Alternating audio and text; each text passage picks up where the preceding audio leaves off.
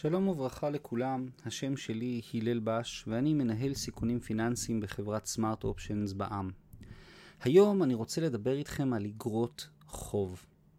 איך מחשבים את התשואה לפדיון? מהי ריבית? איך מתמחרים אג"ח? ומהן תספורות?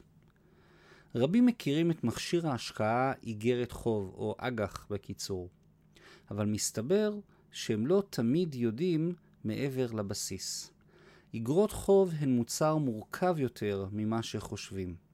הפעם אנסה להסביר אודות אג"ח מן המסד ועד לטפחות, מהם הסיכונים העיקריים בנייר ערך זה ומה משפיע על המחיר שלו המשתנה באופן שוטף. המדריך הבא מיועד לכל אלו שרוצים להבין קצת יותר בנושא אג"ח. מהי אג"ח?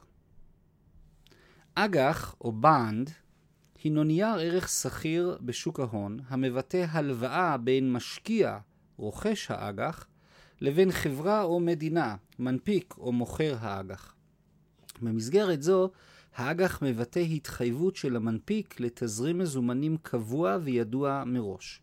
לדוגמה, אג"ח ממשלתי שקלי אפס אחת שתיים שתיים, הנסחר בבורסה לניירות ערך בתל אביב, ה-Tel Aviv Stock Exchange, T A S E, מבטא התחייבות של מדינת ישראל לשלם לכל מי שמחזיק יחידה בודדת של האג"ח את התשלומים הבאים. חמש וחצי שקל בסוף ינואר אלפיים עשרים ואחת, זה נקרא קופון תקופתי, ועוד מאה וחמש וחצי שקל בסוף ינואר אלפיים עשרים ושתיים, זה קופון תקופתי, פלוס החזר של הקרן, של הערך הנקוב. יחידה בודדת של אג"ח ממשלתי שקלי אפס אחת שתיים שתיים עולה כ-מאה ואחת עשרה ש"ח נכון ל-עשרים ושבעה אה, לאוקטובר אלפיים ועשרים. מבחינה רעיונית, על כל יחידת אג"ח המשקיע ישלם קצת פחות מ-מאה ואחד עשר שקל, ובתמורה ממשלת ישראל מתחייבת לשלם למחזיק האג"ח בסוף ינואר אלפיים עשרים ואחת חמש נקודה חמש שקל, ובסוף ינואר אלפיים עשרים ושתיים מאה וחמש נקודה חמש שקל. התשואה השנתית נטו הגלומה בהשקעה, בהשקעה זו הינה אפס נקודה אפס שש אחוז לשנה לפני מס. תשואה מזערית זו נקראת שיעור התשואה לפדיון ברוטו, אוקיי? או yield to maturity, והיא הרווח השנתי הצפוי למשקיע כאחוז מסכום ההשקעה שלו באג"ח. הדוגמה כאן היא מופשטת ומתייחסת באופן תיאורטית ליחידה בודדת של אג"ח, אך כמובן רלוונטית לכל סכום ולכל כמות של אג"ח שהמשקיע ירכוש. כמו כן ראוי להבהיר כי הדוגמה הינה אג"ח לטווח יחסית קצר, ישנן אגרות חוב לתקופות הרבה יותר משמעותיות, כמו חמש, עשר, עשרים שנה ואף יותר. כמו כן הריבית כאן היא קבועה ולא צמודה, אין פיצוי בגין שינויים במדד המחירים לצרכן, באינפלציה.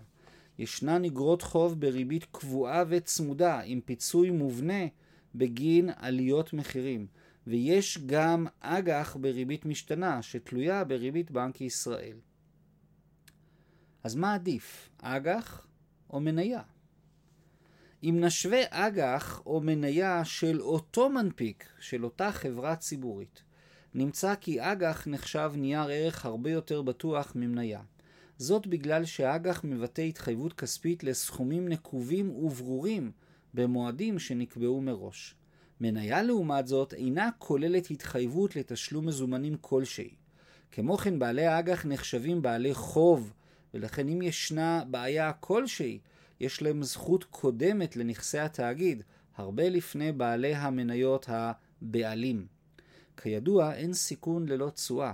בעלי המניות נהנים מפוטנציאל רווח עתידי הרבה יותר גדול, והם שותפים מלאים ברווחיות של העסק.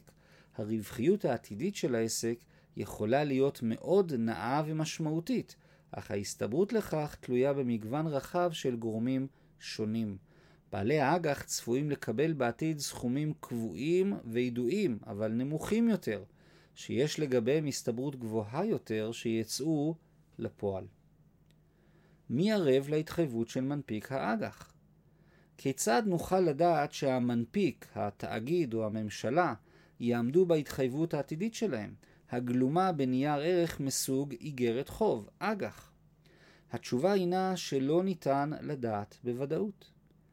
ההתחייבות היא של הגורם המנפיק, והיא מבטאת את הרעיון שאם התאגיד ישרוד, אם התאגיד יוכל, ולעיתים קרובות אם התאגיד ירצה, אזי המחזיק באג"ח יקבל את תזרים המזומנים שסוכם.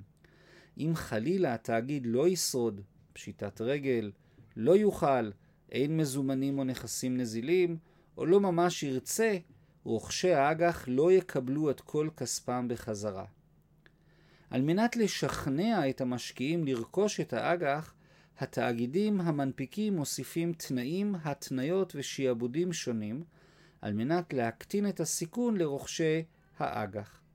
היינו, החברה המוכרת האג"ח, הלווה, מוסיפה תנאים מגבילים, מה מותר או אסור לעשות עם ההלוואה, התניות, מה עושים אם יש סימנים המעידים כי לחברה יש בעיות והיא מתקרבת למצב כמו רווחיות יורדת או בעיה במזומנים, ושיעבודים, נכסים ממשיים העומדים כנגד ההלוואה. כל אלה במטרה להקטין את הסיכון שהמלווה, המשקיע, יפסיד את כספו. מה קורה בישראל?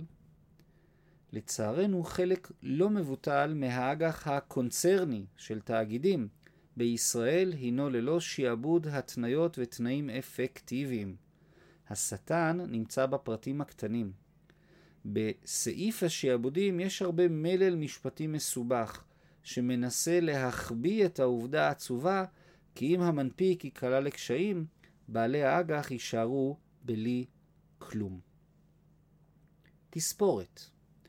תספורת הינה מושג בתחום ההסכמים שבין חברה בקשיים, מנפיקת האג"ח, לבין המשקיעים שרכשו את האג"ח שלה. המקובל בעולם כי אם החברה מנפיקה את האג"ח, הלווה מתקרבת למצב בו היא חוששת שלא תוכל לעמוד בכל ההתחייבויות שקיבלה על עצמה באג"ח, היא מכנסת את נציגי בעלי האג"ח ומנהלת עמם מסע ומתן. מצד אחד הלווה יכול לפרק את התאגיד ואז בעלי האג"ח יקבלו הרבה פחות ממה שהיו אמורים לקבל.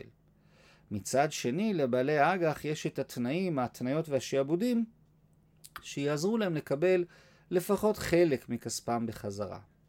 המשא ומתן אינו מורכב, אך לרוב בסופו ישנה הסכמה על תספורת מסוימת. בעלי האג"ח יקבלו פחות מההתחייבות המקורית, אך החברה תשרוד ותוכל לנסות ולחזור לצמיחה ולשגשוג. כאמור בישראל המשא ומתן הזה דומה יותר למתן ומתן. המשקיעים נותנים ונותנים. ולעיתים קרובות התספורת אינה רק בשערות הראש העליונות, אלא דומה יותר לגיליוטינה מלאה בצוואר או בבטן. נייר ערך מורכב. אג"ח הינו נייר ערך מורכב. למרות שמדובר על הלוואה לכל דבר ועניין, המבנה שונה מהלוואה מוכרת ורגילה. הלווה, התאגיד המנפיק, קובע מראש מהם תנאי התשלום העתידיים אליהם הוא מוכן להתחייב, תזרים המזומנים העתידי, באילו תנאים ועם איזה שיעבודים. כעת המלווה מנתח את התזרים העתידי, מנתח מי זה ההלווה הזה וקובע כמה הוא מוכן לתת, זה בעצם המחיר ביום ההנפקה, כתלות בסיכון החזוי של השקעה זו. לאחר ההנפקה נייר הערך מסוג אג"ח נסחר בבורסה ומחירו עולה ויורד לפי היצע וביקוש של המשקיעים השונים. ראוי לציין כי מנפיק האג"ח קיבל את ההלוואה ביום ההנפקה, כאשר המנפיק מכר למשקיעים את האג"ח בשוק הראשוני. מכאן ואילך ניירות הערך נסחרות ומועברות בין המשקיעים השונים לפי מחיר השוק העדכני בשוק המשני. החברה המנפיקה של האג"ח תשלם את תזרימי המזומנים אליה התחייבה, לכל משקיע שיחזיק באג"ח במועד הנקוב. כללו של דבר, המנפיק מקבל את ההלוואה ביום הראשון, ומאותו יום ואילך האג"ח נסחר בין קונים ומוכרים בשוק ההון, ומחירו משתנה לפי היצע וביקוש. מה משפיע על מחיר האג"ח? למה שמחיר האג"ח ישתנה בכלל?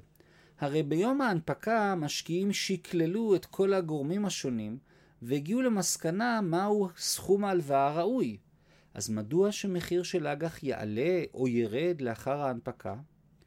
הביקוש, הרצון לקנות, וההיצע, הרצון למכור, של אג"ח משתנה ללא הרף לפי השינויים בהערכות המשקיעים. ייתכן והמשקיעים חוששים ששינוי כלשהו במציאות או בתאגיד המנפיק מגדילים את הסיכויים שהחברה, חלילה, לא תוכל לעמוד בכל התחייבויותיה. במקרה שכזה ההיצע, כמות המוכרים, יתגבר ומחיר האג"ח יתחיל לרדת. בגלל שיש יותר סיכון באג"ח, סיכוי נמוך יותר שהמנפיק יעמוד בכל ההתחייבויות, פחות משקיעים מוכנים לקנות אותו, ומי שכבר מוכן לקנות את האג"ח מצפה לראות תשואה גבוהה יותר. הוא קונה תזרים קבוע בפחות כסף, ולכן צפוי לקבל תשואה כוללת גבוהה יותר, שוב תחת ההנחה שבאמת החברה תשלם. לחילופין, ייתכן והמשקיעים שומעים כי ריבית הבנק המרכזי ירד, ולכן השקעות מתחרות ודומות, כמו למשל פקדונות בנקאים, צפויות לתת תשואה נמוכה יותר. במצב שכזה הביקוש לאג"ח צפוי להתגבר דווקא, כי המשקיעים יעדיפו את התשואה הגבוהה יותר הגלומה באג"ח מהשקעה מקבילה בפקדון הבנקאי. אם התשואה נמוכה יותר, מחיר האג"ח יעלה והתשואה לפדיון תרד. חשוב מאוד להבין כי באג"ח המחיר והתשואה נעים בכיוונים מנוגדים. אז אם שמעתם שמחיר האג"ח עלה מאתמול להיום, המשמעות הינה כי מי שירכוש היום את האג"ח יקבל שיעור תשואה לפדיון נמוך יותר ביחס לאתמול. סיכון אשראי. כאמור, הסיכון הראשוני והעיקרי ברכישת אג"ח נקרא סיכון אשראי. הסיכון שמנפיק האג"ח לא יצליח לעמוד בהתחייבויות שלקח על עצמו במסגרת האג"ח. מדובר על הסיכון הבסיסי ביותר בכל הלוואה. הסיכון שהלווה המנפיק לא יחזיר למלווה, למשקיע, את הקרן והריבית. סיכון האשראי תלוי בגורמים הייחודיים של החברה המנפיקה, הענף בו היא פועלת וגורמים מקרו-כלכליים, כמו למשל משבר הקורונה. אבל יש עוד כמה סיכונים עיקריים באג"ח. סיכון שוק. סיכון נוסף הקיים בניירות ערך בכלל, ובאג"ח בפרט הינו סיכון שוק. סיכון שוק הינו הסיכון שמחיר נייר הערך בבורסה ירד, ואנו נאלץ לרשום הפסד הון תיאורטי. הגורמים לירידת המחיר הינם מגוונים וכוללים גורמים פסיכולוגיים מרובים, בעיות בתאגיד המנפיק, שינויים בהשקעות מקבילות וכו'. מה שייחודי במקרה של אג"ח הוא ההבנה הבאה. אם קניתי אג"ח במחיר מסוים, נניח עם שיעור תשואה לפדיון של שני אחוז לשנה, ואני מחזיק בו עד סוף התשלום האחרון, הרווח השנתי שלי הינו שני אחוז לשנה, כמו שנקבע ביום הרכישה. זאת כמובן בהנחה והחברה עמדה בכל ההתחייבויות שלה.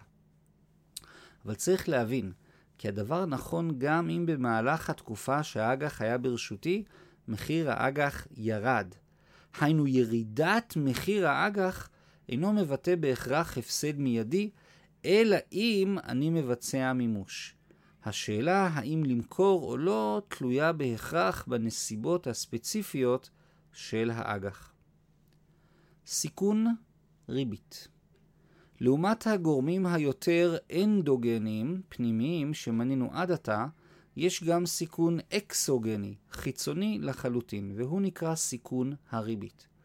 סיכון הריבית מתייחס לריבית השוק המקובלת, הנגזרת בין השאר גם מריבית הבנק המרכזי. איגרת חוב כוללת מרכיב מסוים של סיכון, שהריבית הכללית בשוק תעלה. במצב זה שיעור התשואה לפדיון של המשקיע שנקבע ביום שרכש את האג"ח הינו נמוך ביחס למקובל. המשקיע נמצא כמלווה בהלוואה שנותנת לו ריבית נחותה ביחס לאלטרנטיבות אחרות.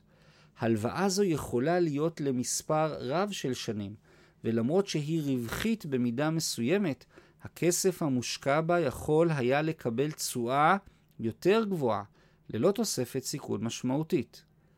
סיכון זה קיים בכל הלוואה, ובפרט כשקונים נייר ערך מסוג איגרת חוב. אג"ח קונצרני או ממשלתי. אג"ח קונצרני הינו אג"ח שבו הלווה המנפיק הינו תאגיד ציבורי מסחרי. אג"ח ממשלתי הינו אג"ח שבו הלווה המנפיק הינה מדינה ריבונית. מטבע הדברים, אג"ח ממשלתי המוטבע, המונפק במטבע מקומי, למשל בשקל, אינו כולל תנאים, התניות או שעבודים כלשהם. זאת בגלל היתרון הייחודי שיש למדינה ביחס לתאגיד המסחרי. למדינה יש אפשרות להדפיס כסף במטבע המקומי שלה. ולכן סיכון האשראי העיקרי באג"ח מדינה או באג"ח ממשלתי הינו החשש שהמדינה תקבל החלטה שהיא אינה משלמת את חובותיה לבעלי האג"ח. זה נשמע כמו אירוע נדיר, אך לצערנו במהלך שנות ההיסטוריה המרובות זה קורה הרבה יותר מדי. ראינו היום את יסודות איגרות החוב. ראינו את שיעור התשואה לפדיון. למדנו על המורכבות של האג"ח, על התנאים, על התניות והשעבודים. למדנו על מחיר ותשואה הנעים בכיוונים מנוגדים, הסיכונים העיקריים, סיכון אשראי, סיכון שוק וסיכון ריבית, וסוגיה העיקריים של האג"ח, הקונצרני והממשלתי. בשבוע הבא נדון למה שמישהו בכלל ירצה לרכוש אג"ח עם תשואה כל כך מזערית או אפילו שלילית. השם שלי הלל בש, אני מאוד מודה לכם על ההקשבה ומקווה לראותכם בפרק הבא. תודה רבה.